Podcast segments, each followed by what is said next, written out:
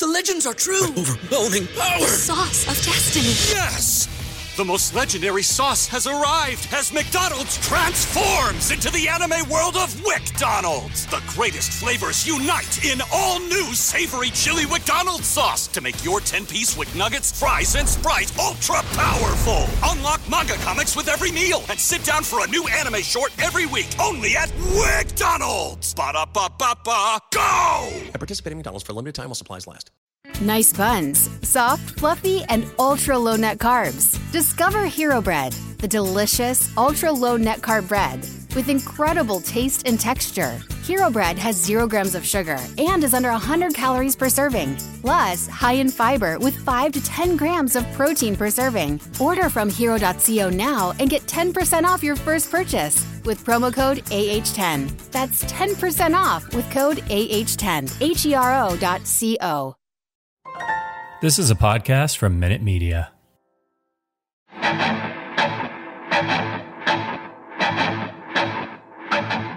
Welcome to the Arrowhead Addict Podcast. Please welcome your host, Patrick Allen. Am I on the screen? I think it worked. I think I got it figured out. All right, we got me. Okay, cool. All right, what's up, everybody? Patrick Allen here. We yeah, you can see me. A, a fun four minutes of me learning how to use the technology that we use to podcast you guys all the time. I think Richard will probably be annoyed with me, but also like maybe a little bit proud that I that I somehow managed to figure it out. Um, using Restream, lots of overlays, lots of fun stuff. Um, wanted to go live because the Chiefs have made some moves here in the last uh, like 24 hours or so. Figured it would be fun to talk about that. So gonna fire out the tweet. So just gonna let everybody get in here now that we're actually up and running. Um, harder when you don't have a co-host, you know, because you don't have somebody to fill the time while you do the the promotion promotional stuff. Um, but let me know in the chat what you guys think of the Ronald Jones trade uh, trade signing. Um, very very interesting signing for the Chiefs. I've got a whole outline here. Don't worry, I'm actually prepared. Um, so let's let's get into it. But I, you know, the first thing I kind of wanted to talk about is how different the Chiefs are going to look next year. Um, it really kind of came. I mean, we knew that there were going to be changes. We thought that there would be changes on the defensive line. That's what Brett Veach said at the combine, and I think that that's where we all thought things were going to be heading. Right? It was going to be Veach is going to make a bit, bunch of changes. They're going to get a pass rush. Maybe we're going to add a secondary veteran wide receiver, and I thought that was pretty much it. That that was going to be the deal, and unfortunately, uh, or I guess maybe fortunately, if it all works out for the Chiefs, it's been a completely different offseason than I think any of us could imagine with all of the changes that have taken place here. So um, the Tyreek Hill tra- trade was obviously earth shattering, and that changed a lot of things for the Chiefs in that it enabled them a certain amount of flexibility that they didn't have before uh, from, from a cap standpoint, from player acquisition standpoint. And so um, now we're looking at a team that on offense is complete. It's going to be completely different. There's going to be some faces, right? The, the offensive line that was that was stabilized last offseason. Obviously, Mahomes isn't going anywhere. Mecole Hardman's still going to be with the team, but the, almost the entire receiving corps is changing. And then now that we're starting to see these changes on the defensive side of the ball. Um, so we're going to get into all that. But first, I want to say that we're brought to you by our friends at the Kansas City Bier Company. H- hit them up on the Twitter at KC Bier Co. Let them know that randomly on a Saturday, you've got some idiot on YouTube talking about their beer. Um, all right, let's get into sort of the meat of it, and and it's the Ronald Jones uh, trade. I keep saying trade. Um, I need more coffee. It's not a trade. It is a signing, a free agency signing for the Kansas City Chiefs. Let me know in the chat what you think of the Ronald Jones signing. Um, so here's the deal on Ronald Jones. He's 5'11, 208 pounds. Uh, ran a 4.65 40 at the combine, not blazing fast, but uh, I did see a lot of reviews about his speed and his ability to run away from people when he's actually in live game action. He was drafted in the second round, number 38 overall by the Bucs. Uh, for his career, 488 carries for 2,174 yards. That's a 4.5 yards per carry average. He's got 18 touchdowns rushing and 571 receiving yards. Uh, let's see what you guys have to say about this. Oregon fishing. I like the moves. We haven't even drafted yet, so post draft cuts too. Can't wait. Um, Christian says he's done 100 mock drafts today because of the trade. Yeah, a lot of a lot of room. Oh, Gail says my husband loves a KC Bier Co. That's awesome. Have him. Uh, if you're on Twitter, let them know. Hit them up on Facebook. Uh, let them know you guys love their beer. Uh, I do as well. Got a bunch of it in the fridge downstairs. Um, the gaming bro says, hopefully we will run the freaking ball more this year. Yeah, I agree with that. And we're going to talk a little bit about that. Um, imagining Jones as a trade piece in the Hill trade makes you feel better, says Jaquez. Um, so listen, with the Ronald Jones things, I, w- I was I was going around. I don't watch a ton of Bucs football. I'm a Chiefs fan. I'm watching AFC stuff.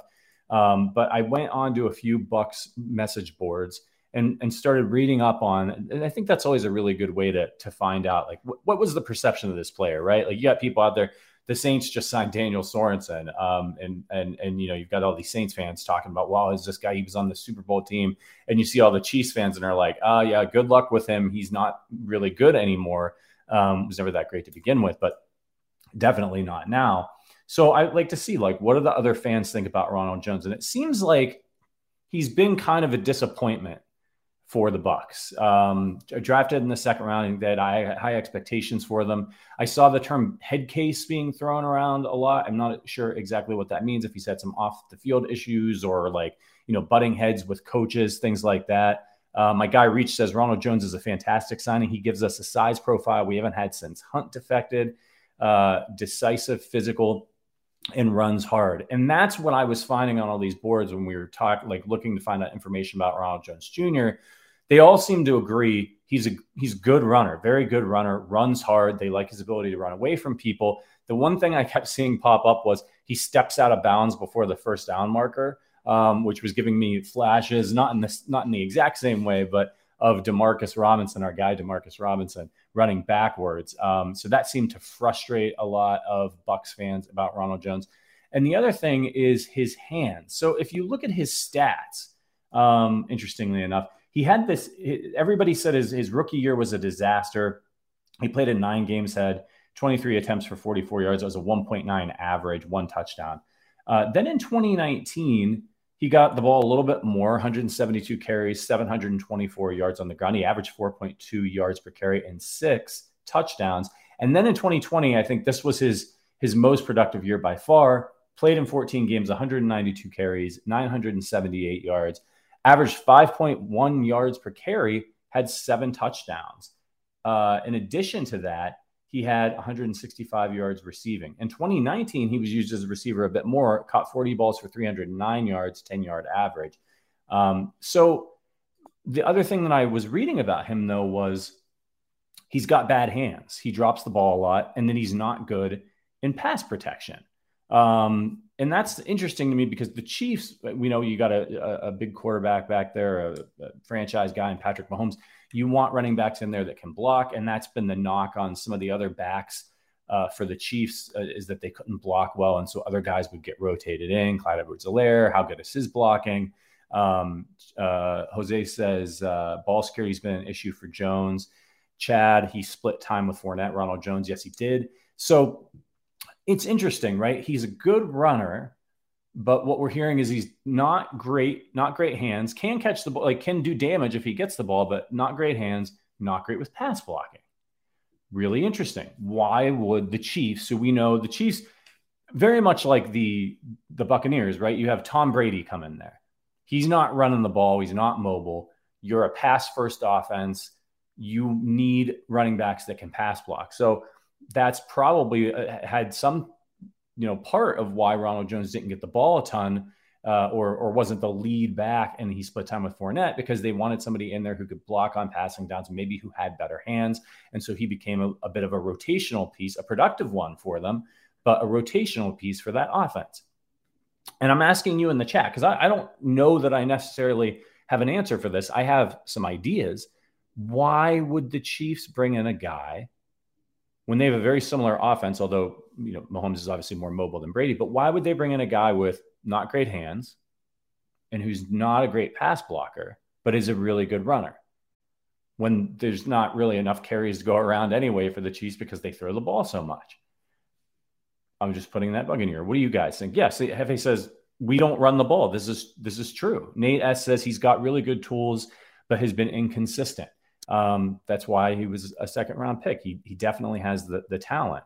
Um, so last year, again, 101 carries, 428 yards, 4.2 yards per carry. So here's a guy who has averaged for his career, again, 4.5 yards per carry. That's that's pretty damn solid for an NFL back. Christian says maybe our offense is changing a bit and we run more. That's kind of what I'm leaning towards. Um, uh, Ua says, I'd rather have McKinnon and Darrel Williams back. Um, yeah, look, they fit into the offense nicely last year and did a good job. I love, you guys know, I love McKinnon. I loved his blocking. Uh, I loved how hard he ran when he got the ball in his hands. Um, Red says, I, I, I legit like this signing. It's a W. Gonzo says, uh, what's up, Gonzo? Uh, maybe the Chiefs will finally use CEH the way he was used in college. Yeah, remember that was the thing with CEH coming out was that he was a good pass catching back. A lot of people said he was the best pass catching back in the draft, in his draft class, and the Chiefs uh, haven't really used him. Jay Ward, Patrick looking fly with the fitted cap today. Thank you, my friend. I've been waiting to wear this for a long time. I've had it sitting on the shelf, and I thought it paired nicely with the white uh, Chiefs hoodie, which is pretty fresh. Got to wash this thing like every time you wear it, though. I've got two dogs, and they've got black fur, so white hoodie, dogs with black fur, not a great match. Got to got to stay away from them. Um, morbidly obese says running more with Mahomes at quarterback. Um, I think maybe Chad says offense is moving in a different direction. Yeah, so let's. So we, we know that like we like Ronald Jones as a straight up runner. Interesting. So the second kind of thing that I wanted to touch on here is are the Chiefs making a philosophical shift? And this actually came up on Twitter. I want to say it was today. Let me just pull this up here. Uh, yeah, so this was from Mike Giardi, I believe, of NFL.com. The more I talk to people around the league, the more I get the sense of a philosophical shift for the Chiefs. They got bigger at wide receiver with Juju and, and, and MVS, and uh, they can morph into something different, said one AFC exec I spoke to. Mahomes can make it work. That's why he's the guy. And this is something that our own Matt Verderame heard um, when uh, he was talking about um, when I was talking to him about why the Chiefs traded Tyreek Hill. And some of the information that Matt got from some of his sources was essentially that I, you know, they Mahomes is the guy. They believe Mahomes can elevate the other wide receivers, and that now this gives them the cap flexibility, drafting flexibility, and all of those types of things. And that's why they decided to go that route.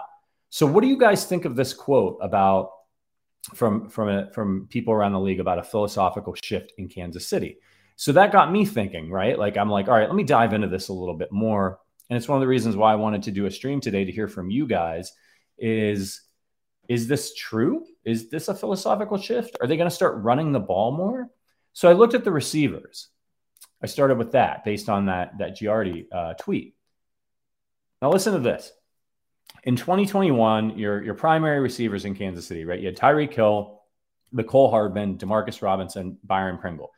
Um, obviously, uh, Josh Gordon was in there, but he never caught on, hardly caught any balls, dropped ones, hit him in the hands, and all that. But of those four primaries, Tyreek Hill, Mecole Hardman, Demarcus Robinson, and Byron Pringle. Tyreek Hill is 5'10, 185. Mecole Hardman is 5'10, 187. Demarcus Robinson, 6'1, 204.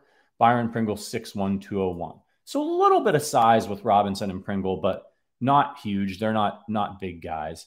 Um, now I looked at our receivers right now, who we're expecting at least are going to be in the mix. Listen to this. You've still got Mecole Hardman. He's 5'10, 187. You add Juju Smith Schuster, 6'1, 215. All right, a little bit of weight. MVS, Marquez Valdes Scantling, 6'4, 206. He's lean, but he's tall. He's big. You can go up and get it. Think about the wingspan of a guy like that. And who's left on the team? Well, Josh Gordon, he's still around. They must have kept him for a reason, even though you could call last year a total bust. They at least like something about him. Is it that he's 6'3, 225 pounds? And who's coming back? Who was on the team last year, played very early in the season, and got hurt? What's our guy, Jody Fortson, who's 6'6, 230 pounds. And remember that other guy, Daurice Fountain, who flashed in, in the in the preseason and who hung around all year? 6'2, 210. So just kind of recapping that, you got Hardman, 5'10, 187, speed guy. Juju Smith Schuster, 6'1, 215. MVS, 6'4, 206. Josh Gordon, 6'3, 225. Jody Fortson, 6'6, 230. Daurice Fountain, 6'2, 210. I mean, it's like they're the monsters out there. If all those guys get on the field, that is some big, big bodies. Not to mention, of course, you've got Travis Kelce out there um, as well. So, do you guys think? And I'm curious to know what you what you guys uh, think. Do you guys think that this was all a conscious decision on the Chiefs' part? I mean, obviously, it was a conscious decision to sign MVS and to sign Juju Smith Schuster. But were they thinking about size and blocking ability when they signed these guys? Because MVS is a good blocker, is known to be a good blocker. Juju Smith Schuster, known to be a good blocker, going to be working out of a slot. And so then maybe is is that is is having every running back on the roster being a great pass blocker, is that a necessity? Because you go and you get a guy who you really like as a runner and Ronald Jones. I mean, we could just be, you know, I could be grasping at straws here. Maybe, maybe these pieces they just happen to be a little bit larger, but that wasn't the Chiefs didn't sit down and say we need to get bigger at receiver. We want to run more, but I don't. I mean, these guys get paid a lot of money. Um, uh, Evan says, Pat, you're onto something. I'm going to put that up on the screen.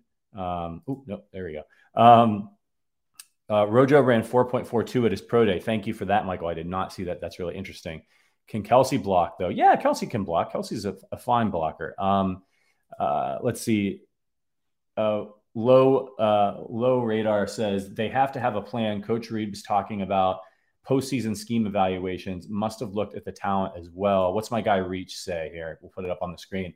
I think they're looking to become more physically imposing, a more physically imposing offense and less finesse. Through Hardman and MVS still give them the ability to take the top off the defense. See, that's what's really interesting, right? When you have these big guys who are really fast. Josh Gordon's really fast too. He's, I think, 30 years old now. Um, but if they're able to get him a whole offseason in the offense, could he be a contributor, a red zone threat, somebody that they put in in certain packages whose primary responsibility is to help out with blocking on the edge? I don't know. Uh, brought back Blake Bell, who is a good blocker too, says our guy Christian. Absolutely. Um, uh, thoughts on Noah Gray? Yeah, that's the other thing. Noah Gray. We, we, we, haven't talked about Noah Gray. He's another guy that the Chiefs have drafted that brings some size to the table uh, that's going to help out in the passing game. So, you know, when we got to the end of the season, Verderame was talking a lot about how he just he didn't believe Andy was going to change. Andy's not going to run the ball. But then I saw all of these things happening. And I saw Dan Orlovsky on TV. I want to say it was yesterday or the day before. And he said something similar to what we are seeing in this Giardi tweet, which is he thinks the Chiefs, they were asking him obviously about the departure of Tyreek Hill. And he said, um, you know, I think the Chiefs are going to be just fine. And one of the reasons he said that was because he said, I love their offensive line. He said, I think it's a strength of their team. I think it's going to be maybe one of the best offensive lines in the NFL. Remember, we've got a couple of rookies and Trey Smith um, and uh, our center's name, who, of course, has just his name has flown right out of my ears. Um, Creed Humphrey, for goodness sake. Uh, I only had two cups of coffee this morning. That's that's what's going on here. Um, these guys were rookies last year. So what are they going to be in their second season in the NFL? Coming in, having worked, and it was a brand new offensive line, having worked next to, to each other, having worked with Joe Thuney, having worked with Orlando Brown, as they go into this next season. Red asked what happened to Cornell Powell. Ended up on the practice squad. Um, needed more seasoning, wasn't ready. We'll see what happens. How's he going to play this offseason? Um, so uh, Cheeto Freak's dad is here. He says, uh, Dan Orlovsky says a lot of stupid things, almost like his goal is to trend on social media. Look, if you're sitting in front of the camera long enough, you're going to say some stupid crap. Um, I, I, like Dan Orlovsky. I, I, don't always agree with everything he says, just like I don't agree with with most analysts. Um, but I, I think he he has some really insightful takes um, very often, and I think this one is interesting as well. That he thinks the Chiefs are going to lean into a strength, which is the offensive line. And look, I mean, it makes sense when you think about it. What did they deal with last season? They have everybody dropping into these shell coverages, and the run is there, and they're running all these RPOs. Orlovsky talked about the RPOs as well. Excuse me, and talked about how he thought the RPOs were a little bit, uh, they were a strength of the team a few years ago, but they started to hamper them a little bit. And I agree with that. I think that what we're going to see from the Kansas City Chiefs this year is a little bit more of a traditional drop back passing and playing some bully ball up front with those horses they have on the offensive line. Because if the Chiefs were able to run the ball last year more effectively, they could have put teams in really bad spots, but they just wouldn't do it. I don't know whether it was a, a, philosophy thing. They didn't want to make major changes mid-season or what, but they weren't doing it, not on a consistent basis. They should tear teams apart if they're going to play them like this next year. And to all due respect to, to my co-host Matt Verderame, who doesn't think Andy Reid's going to change, look, he's he's known as an offensive innovator. And I think if he doesn't like th- these guys are just too smart. They're too smart to just be like, we're going to bang our heads against the wall for a whole nother season. And we're just we're just going to continue to just spread it out, try to throw the ball deep all the time and run RPOs. Um, let's see. LS says, I think taking away some of the RPOs was allowing Pat to have too many options. Needs to just play down and distance a little bit more. LS, I think that's a really insightful comment there's a lot that goes into those RPOs. You're trying to, they can be super effective depending on the situation. They're, they're everyone around the league has been doing them. Um, but I do agree that, you know, they show you one thing and then you're, it, it's a lot to process when at the end of the day, and I think that's what some of these people and some of these experts are getting at, the Chiefs have all the talent. They don't, and, and this is, I know this annoyed everybody when, with like the goal line stuff that they would do is that the Chiefs have so much talent. Sometimes they get too cute, right? They have so many great play, and Andy's such a brilliant play designer. Sometimes they get too cute, and you'd end up in situations where, like, what was the play that they ran where they gave the ball to Blake Bell on like a toss or something against the Bengals? Like, what are you doing? Like, you don't. You just you have all of these great offensive linemen that you've built this offensive line. Just run the damn ball up the middle and get the first down or get the touchdown. And sometimes they get too cute. They overthink things too much. And then you end up with these situations where they end up going three and out when they like tried some wonky pass or something on third and two, and now they're giving the other team more opportunities when they maybe just need to get a little bit back to basics and a little bit what they did. I see people mentioning Kareem Hunt in the chat, and I, I tend to agree with that. Um, let's see what Stacy has to say. Won't be a major shift, but it's perfectly reasonable to think they'll balance the run pass a bit more it will always favor the pass, and I wouldn't be shocked to see them run an obvious situation. But I wouldn't be shocked to see them run in obvious obvious situations. Yeah, exactly. Right. Like, let's not get too uh, too far ahead of ourselves. The Chiefs aren't going to come out next year and um, run the ball 30 times a game. I, I mean, and that I would be completely shocked about that. They have Patrick Mahomes. They have Travis Kelce. This is going to remain a pass first offense. You're not going to see some sort of version of the Cleveland Browns offense where they're running it like crazy and it's all built on play action and so on and so forth. But like the Chiefs have to be able to take advantage of what teams are showing them. And when they do that, they should be able to tear them up. So, yeah, they want to pass first. Yeah, the strength of their team is Patrick Mahomes and Travis Kelce right now. You want to get the ball in, in, in their hands as much as possible.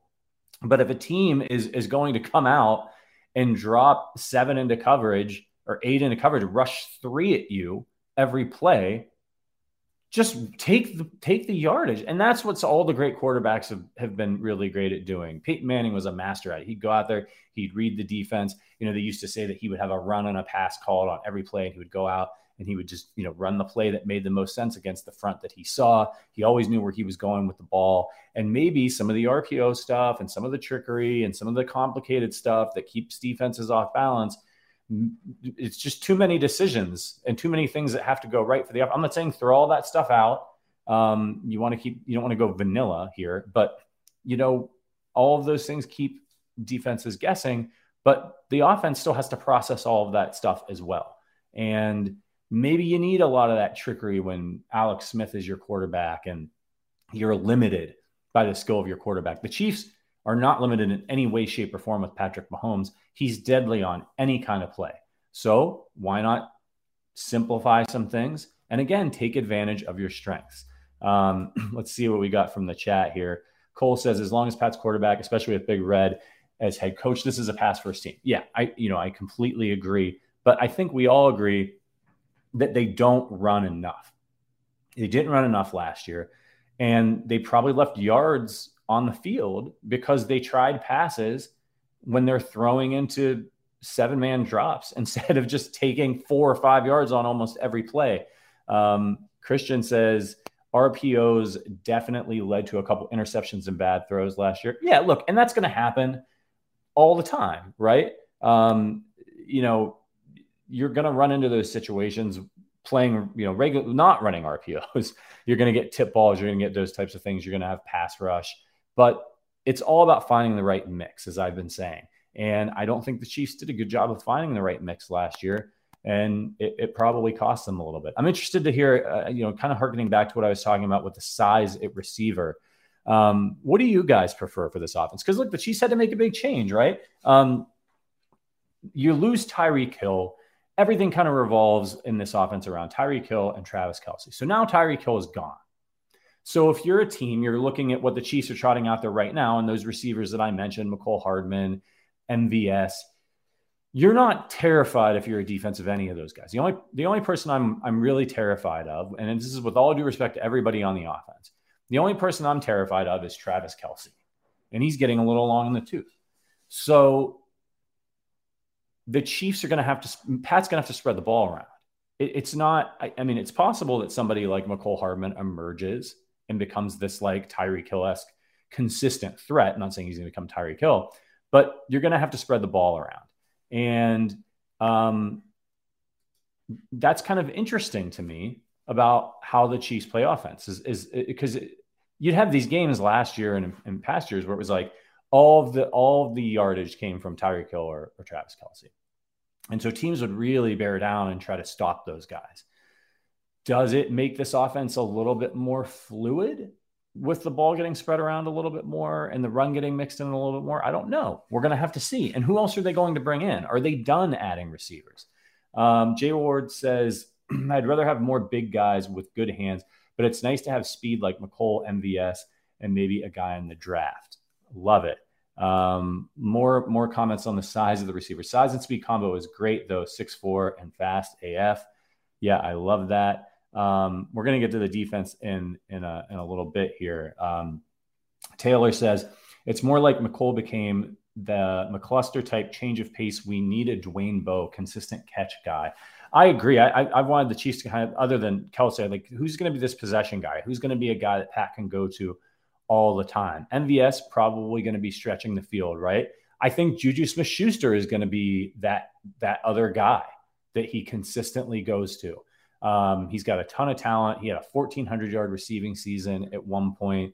I think he's going to be a guy that the Chiefs really lean on, uh, as well as Mecole Hardman. From a talent perspective, I mean, Juju Smith Schuster and Mecole Hardman are great talent. Great talent, good speed, good hands can block with with Juju.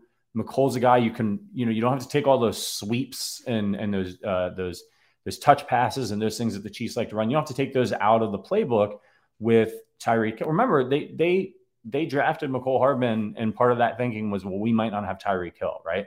Um, so that's going to be really interesting. Uh, Hill may have been small, but he elevated. This is from Thomas. I'm going to put this up here. Hill may have been small, uh, but he elevated AM to go get the ball. Love the size, but I mean, it means nothing if they if they catch the ball in the numbers. Got to go up and get at the high point. is that Juju and uh, MVS? Yeah, I mean MVS is a he's six four, and he better be able to go up and get it down the field. Um, Jay Ward says Hardman showed flashes in the playoffs last season. Actually impressed me with some of his routes and catches this is a huge year for him, a huge, huge year for him and the Chiefs. You know, he actually tweeted his offseason like about some of the hate he gets, like, hey, I'm behind like Travis Kelce and and Tyreek Hill. And like there's some fairness to that, but also like, you know, he's had opportunities when, you know, Tyreek Hill was out to to kind of step up and, and take over. Um, he just hasn't moved into it yet. But it's also on the coaches to figure out the best way to use him and put him in positions to succeed.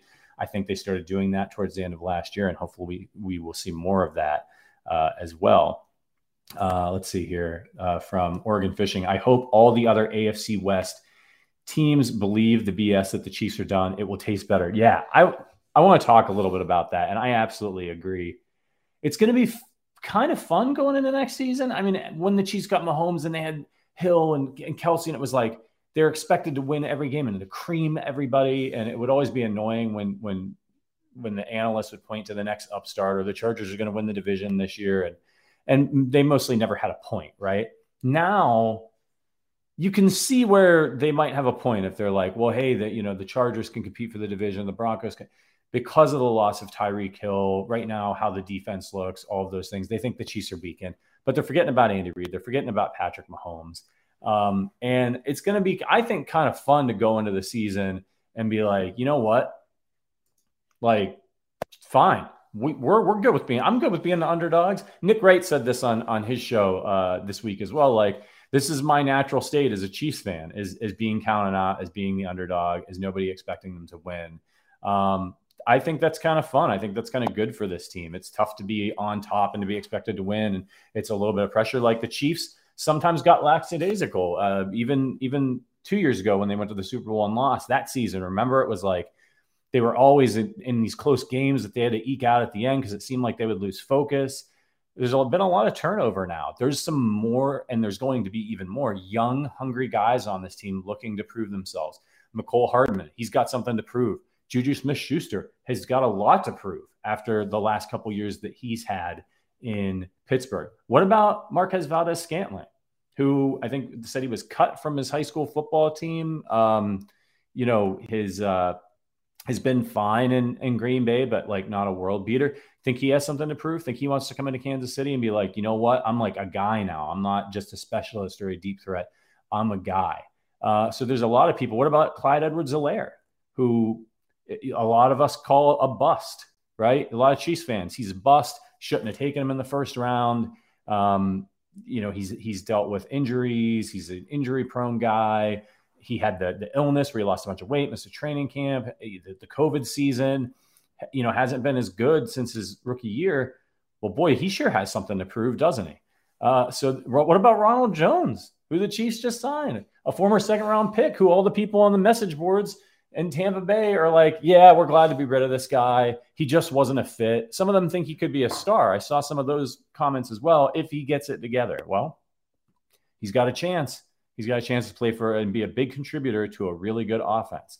Uh, Richard Wilson says on the on the Chiefs being an underdog, I went through 40 years of nothing uh, but letdowns with my Chiefs this is nothing if you're a real fan or if you're just an older fan right? If you if you if you live through the the 80s um, and the and the 2000s most of the 2000s uh, absolutely agree.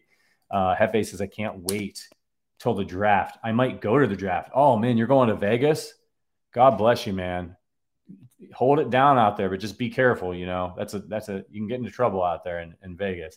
Um, again this is the Arrowhead Addict podcast. My name is Patrick Allen. Just sitting around on a Saturday reading all this Chief stuff on Twitter. Figured I'd hop on and have a chat with you guys. What the hell, man? I got I'm not, I'm not doing anything today. Um, so uh, Christian says MVS had uh, 700 yards with Aaron Rodgers, so people are saying uh, we overpaid. Look, I mean, all that matters is what he does with the Chiefs. And Verderame, my co-host, he's he's fond of saying this as well. It's not about what happened. You're not getting paid for for what you've done you're getting paid for what you will do. So they expect him to contribute, and uh, let's let's see what he's able to bring to the table. Um, oh God, Kane, why don't we sign Tyler Palko? What is Tyler Palko doing? By the way, anybody know what Tyler Palko is up to? Does he own a car dealership yet? I feel like that's one of like the go-to things. You take your money, you leave the NFL, you buy a car dealership or, or insurance, real estate, any of those. Uh, if you've got that startup cost. Um, Ty Ty says Chiefs defense may be good. Let's let's talk a little bit about the defense. So another signing the Chiefs made this week, and I think this one's really interesting. And I, I, let me know, fire off in the chat what what you guys think. Jermaine Carter Jr. from the Panthers. So here's a guy who's been in the league, I believe, about four years. He's 27, former fifth round pick by Carolina. Last year he, he you know he was a backup reserve guy, but last year he moved into the starting lineup, started all 17 games at Mike linebacker, had 88 tackles. Uh, back in 2020, uh, he was called versatile by Panthers defensive coordinator. Uh, he said Jermaine can play all three spots. He played some Sam backer to the field. Uh, he plays Mike and Will. He's done a good job learning the system. So, what do you guys think of the signing? Is this the Ben Niemann replacement? Um, you know that Spagnuolo likes to rotate in those linebackers. I know a lot of Chiefs fans just want to see Nick Bolton and Willie Gay on the field at all times. But, you know, Niemann rotated in a lot, Hitchens rotated in. So, you know, this seems like a signing to, to fill those spots with, with Jermaine Carter Jr., but somebody who started all 17 games last year. I think that's um, I think that's pretty interesting. Uh, let's see here. We got a comment from Taylor 88 tackles, but Panthers fans all say good riddance. So I don't know how I feel. Um, yeah, I didn't have a chance to to to look up a little bit more about like I didn't I wasn't able to hit the message boards to, to see what people thought about Jermaine. Um, but but again, like this isn't he's he's not being brought in to start, right? I don't think any of us think that. I think it's like a, he's getting paid like a million bucks. Um, you know, he's not he's not going to be Luke Kuechly. No. Um, yeah, uh, I think he's a rotational player to come in. Maybe they're going to use him in rundowns, those types of things as a depth piece. Yeah, Sammy says sounds like a good depth piece. Um, yeah, I mean, I like it. Uh, an experienced guy, not not being expected to start. Um, God, we're still talking about Tyler Palko in the comments. Um, with uh, we got a comment about Willie Gay's injury history, um, but I lost it. Um, sorry about that.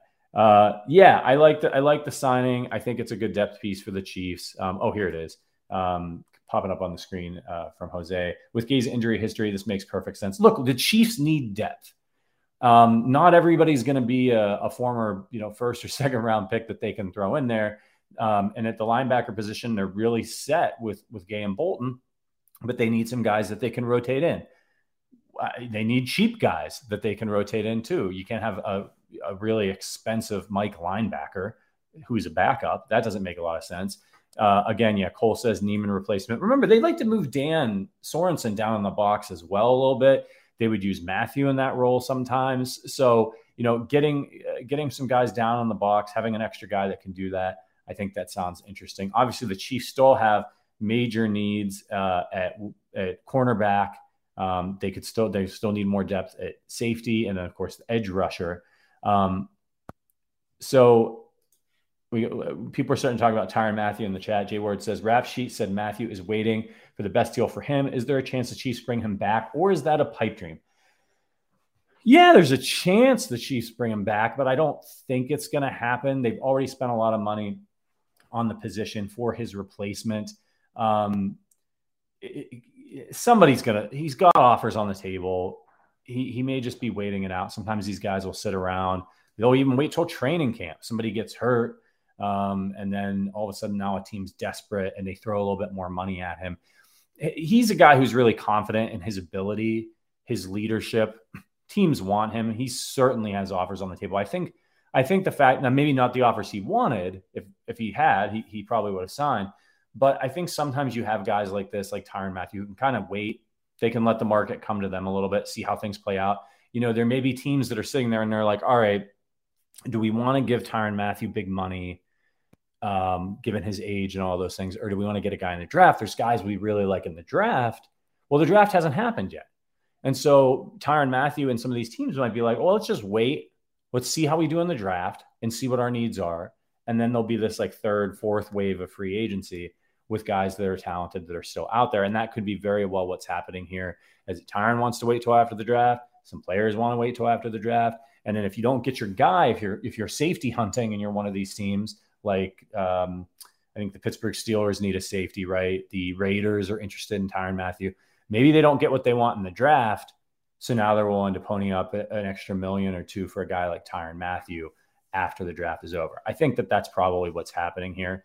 Um, we got a Broncos fan in the chat.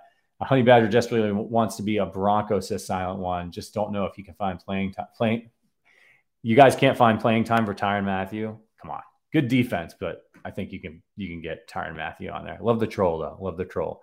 Um, uh, Thomas Jerry says he he's enjoying the offseason with his family, but the man has been vocal on Twitter this morning. He's always vocal on Twitter. Uh, not my favorite thing.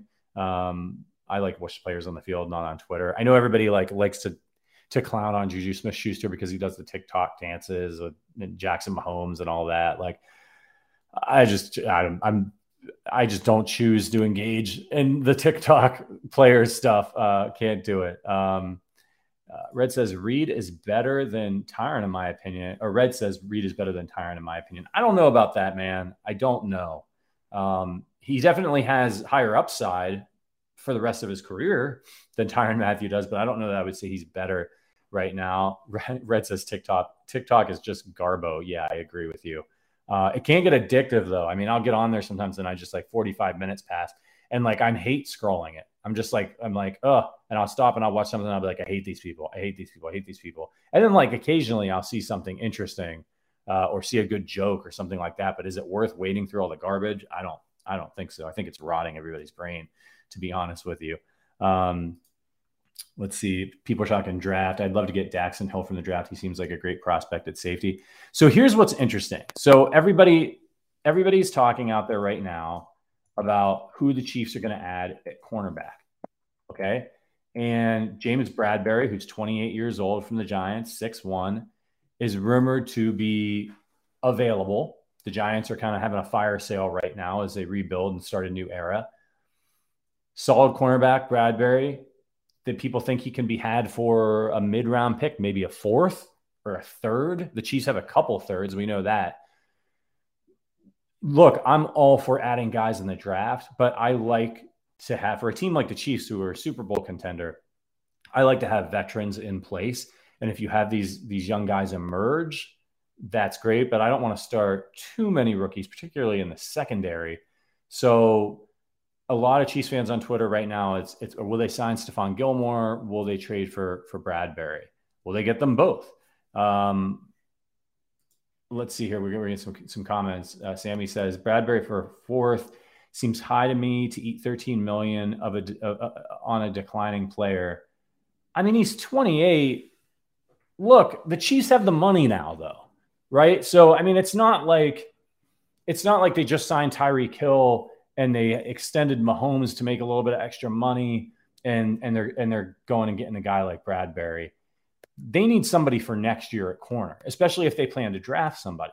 So like let's say let's say they people are like Gilmore, people are saying Gilmore's not good anymore, but like let's say they get Bradberry, they get Key as an edge rusher, right? Who who who was in for a visit. Um, and, and let's say they even get Gilmore as a bonus. So they do that, and now you go into the draft if you're the Chiefs, or let's just say they get two. Like, let's say they trade for Bradberry with like a fourth, and they and they sign Key. So you're feeling a little bit better about edge. You're feeling a little bit better about corner, and you go into the draft, and and with the receivers they've added, do you have to take a receiver in the first round? Not necessarily. Do you have to take an edge rusher at the back end of the first round? It'd be nice, but you don't have to. Um, do you have to take a corner? Again, if you've got these guys, I think you're okay. You need more depth at corner, but you don't have to take a guy with that first spot. And that I think puts the Chiefs in a really interesting position. If they can bring in some veterans like Bradberry, like Key, they brought back Frank Clark. You're looking at your defense and you're like, okay, they're thin in areas. They don't have necessarily world beaters at some of the positions that I would like them to have, but like they're fine. Like they're okay. It's not a complete disaster. They're not gonna they're not gonna get steamrolled all season. And now they have all these draft picks. They have two first round picks. They have two second round picks. They have two third round picks. So I like that because I think it gives Brett Veach and the Chiefs maximum flexibility to really get the guys they want.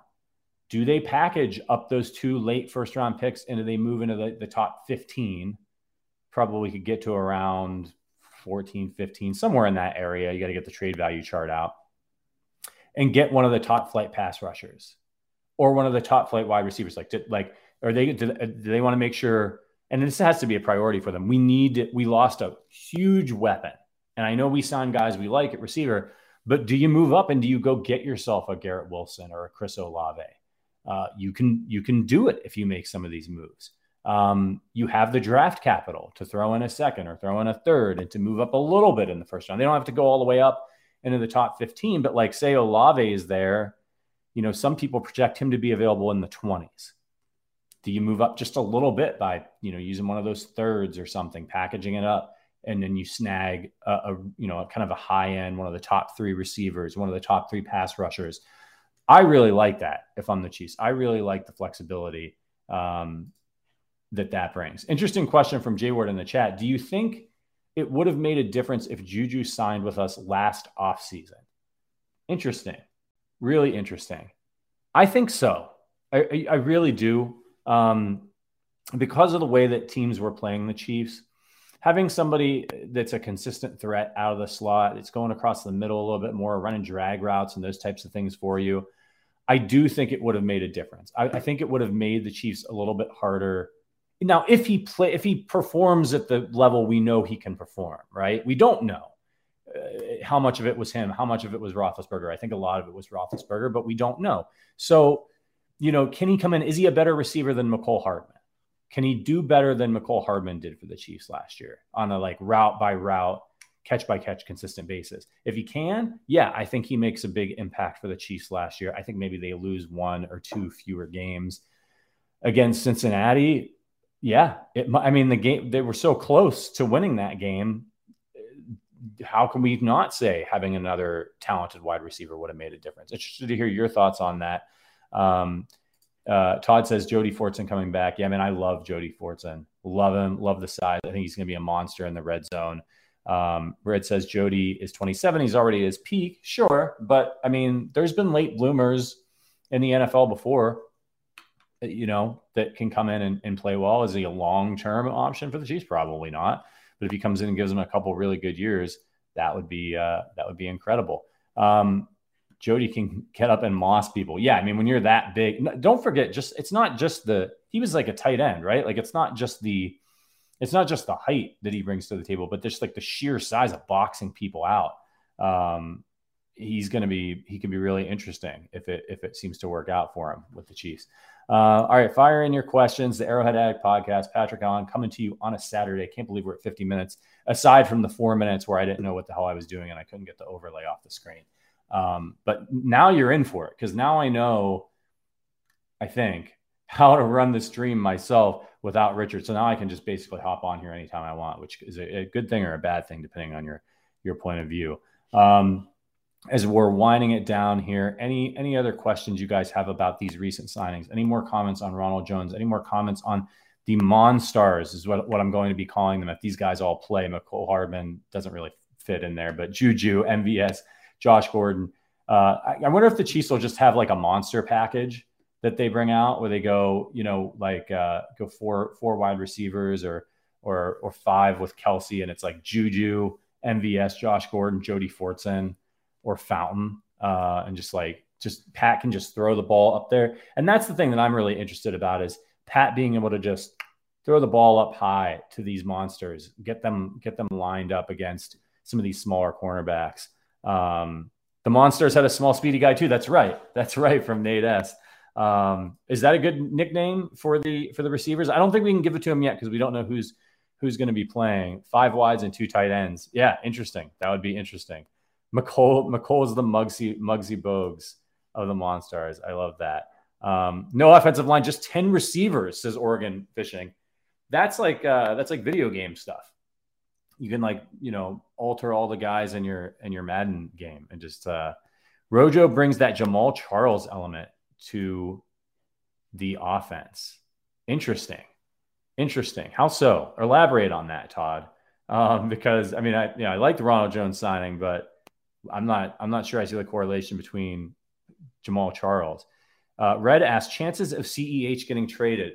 I don't think so. Um, doesn't doesn't I mean he's just not really done anything. He's just kind of a he's talented. I'm not I'm not hating on him, but he's just a he's just a guy, right? He's a guy, and um, I don't know that a team, especially the way teams are are looking at running backs right now, is kind of being like I don't want to say a dime a dozen, but like you can get talented running backs, you bring in veterans.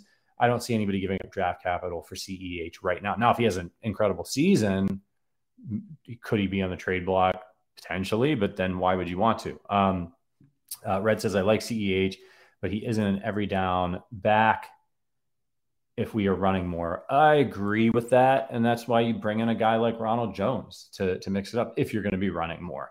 Um, but I think you can give Ceh you know 15 touches a game and he'll be okay um, as long as he's not taking massive hits. Um, more draft talk coming in as we're kind of wrapping up here. Tony says, I say we pick Pickens and Watson or Burks, We may have two time, two X receivers with Pickens and Watsons or even Burks in the future. What do you think? Interesting. I'm still doing my draft prep on these guys. I know a lot of Chiefs fans out there like Pickens. I I think it's interesting. I think the Chiefs have done enough with the receivers that they brought in that they can that they can go and get a rookie, and it doesn't have to be like one of the top top guys. So um, Jay Ward says, uh, "Wish we could have Jonathan Taylor or Tee Higgins at pick. We could have had Jonathan Taylor or Tee Higgins at pick thirty. Yeah, there's there's talent out there. I don't think anybody wants to see the Chiefs take a running back again in the first round. Um, but they have two picks, and that's interesting. Two picks back to back. So could they get a little cute if they wanted to? Sure, depending on who's available um, when you have that extra first round pick. And don't forget about the fifth year option, which is something we mentioned on this podcast a lot. That's very valuable. And so it's kind of teams like to pop in there, right? So, like, let's say there's a quarterback that's still on the board, and like the Pittsburgh Steelers want to trade back in and get a quarterback and they want to trade with the Chiefs because the Chiefs have a pick at the end of the first round and they'll get that fifth year option on a quarterback. So that's why it's like better if you can get that guy right at the end of the first round rather than the beginning of the second because you don't have that fifth year option. So um, Mario says get a wide receiver and uh, get two wide receivers in the first round. Wow, interesting. Two wide receivers, two first round wide receivers with everybody that they added. I don't I don't see them going that route, um, especially with the other needs they have. Let's get it. Let's get a draft an edge rusher uh, and wide receiver in the first round. I definitely could see that happening, or edge rusher, cornerback in the first round. And again, you're you, are you are bringing in these veteran wide receivers, and you're you're counting on the Chiefs quarterback Patrick Mahomes to elevate them and to make the offense go. Saying we've given you adequate weapons. You have a Hall of Fame tight end. Go out there. I think you can still score 30 points a game. And now you have a defense that's going to make things easier on you, that's going to give you leads, that's going to help you play from in front, and those types of things. Um, we're getting some comments here. Carl says, Arrowhead Addict, wishing you much success. Good vibes. Appreciate you, man. Um, yeah, love it. Um, Zachary says, which edge player do you think the Chiefs realistically take in round one? I think where they're at, Boye Mafe seems to be the one that is kind of expected to maybe still be there and might be a good fit for them. Some of you know if you listen to this podcast, Matt Verderame and I went out to cover the Super Bowl. We're in LA. We had some contacts out there. We actually took an Uber, long ass Uber ride, by the way, to Thousand Oaks um, to the Sports Academy and watched these guys, Aidan Hutchinson, Boye Mafe, a few others, work out for the entire day. Um, and Mafe is really impressive guy.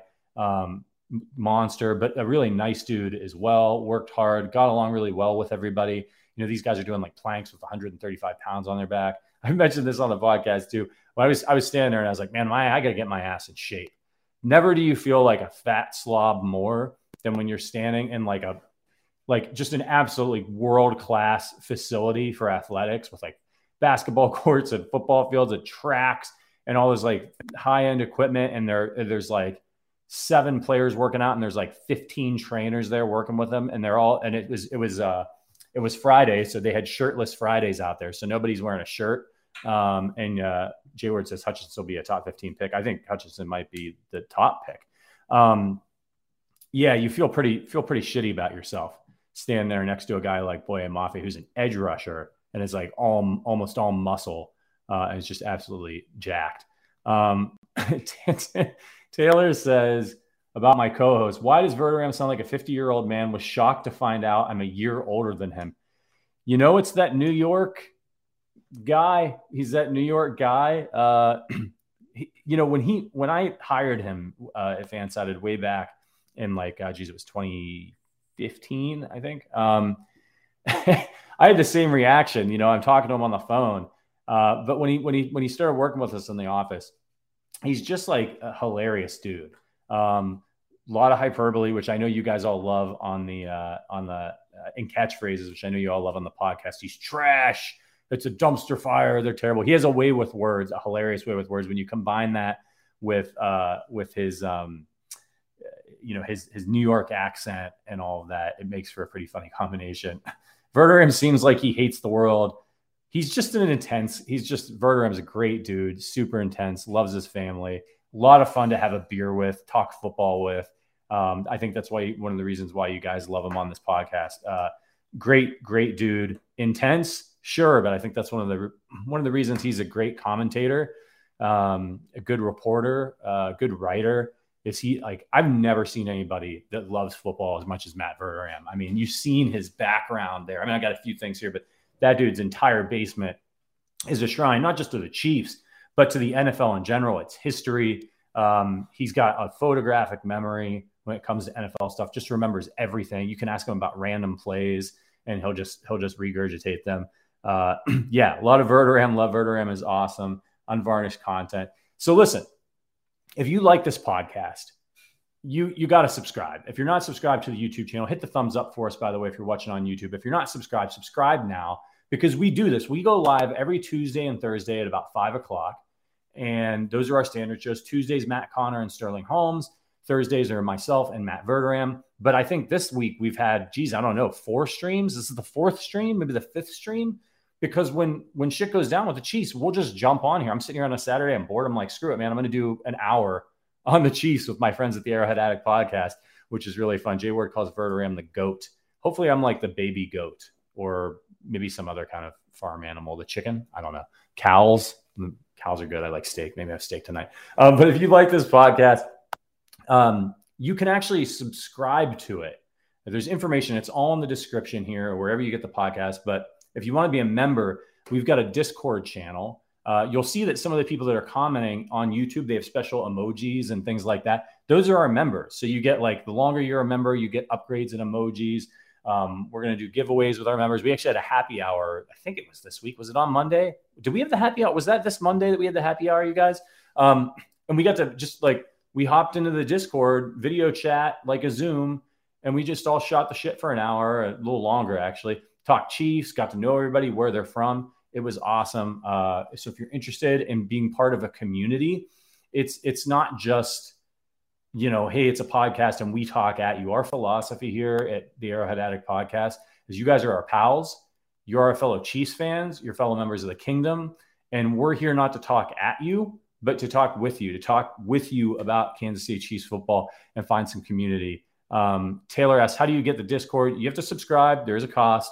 Um, there's a link in the description of the YouTube video of this post or any of our other live shows where you can get the link to the Discord to join. It's like $4.99 a month. And we, we're continuously adding things. We want to make the benefit for you guys as great as possible. So that's why we're doing things like the you know the happy hours. We, the the Discord's really cool. It's got all these different channels. We talk about movies and video games and breakfast cereal. Um, we get up to all kinds of hijinks in there. It's a lot of fun. Uh, most people stick around. Some people say it's worth it. Some people have left. Not very many though.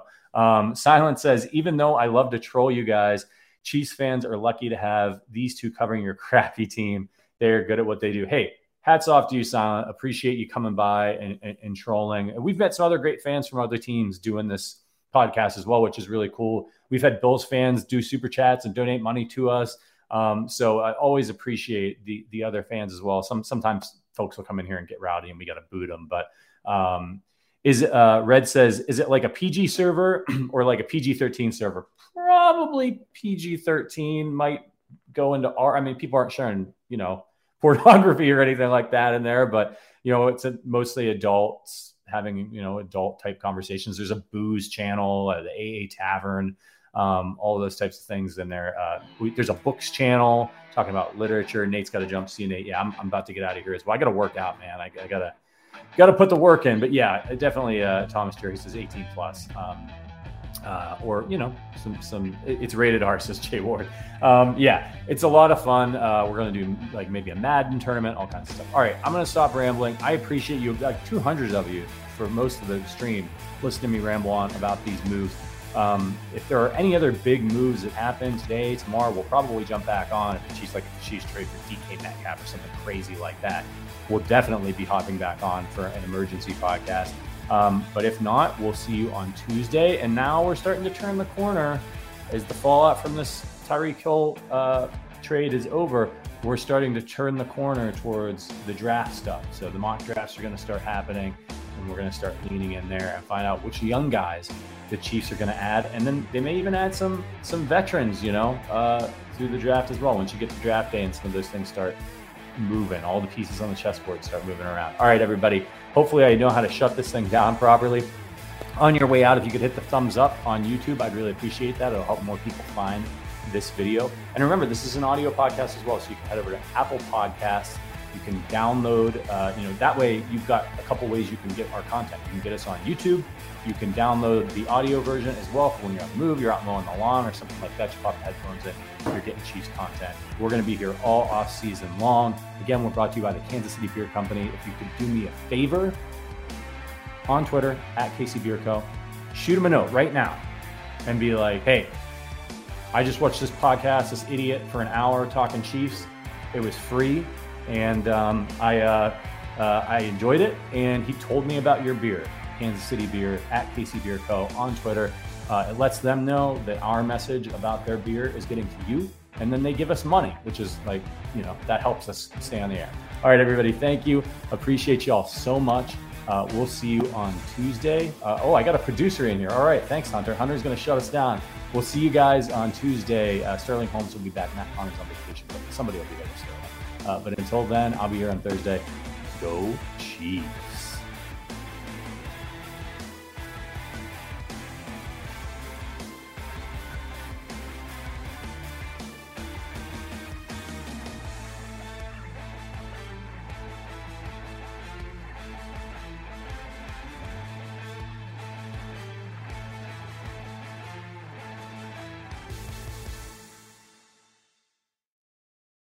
At Parker, our purpose is simple. We want to make the world a better place by working more efficiently, by using more sustainable practices, by developing better technologies. We keep moving forward.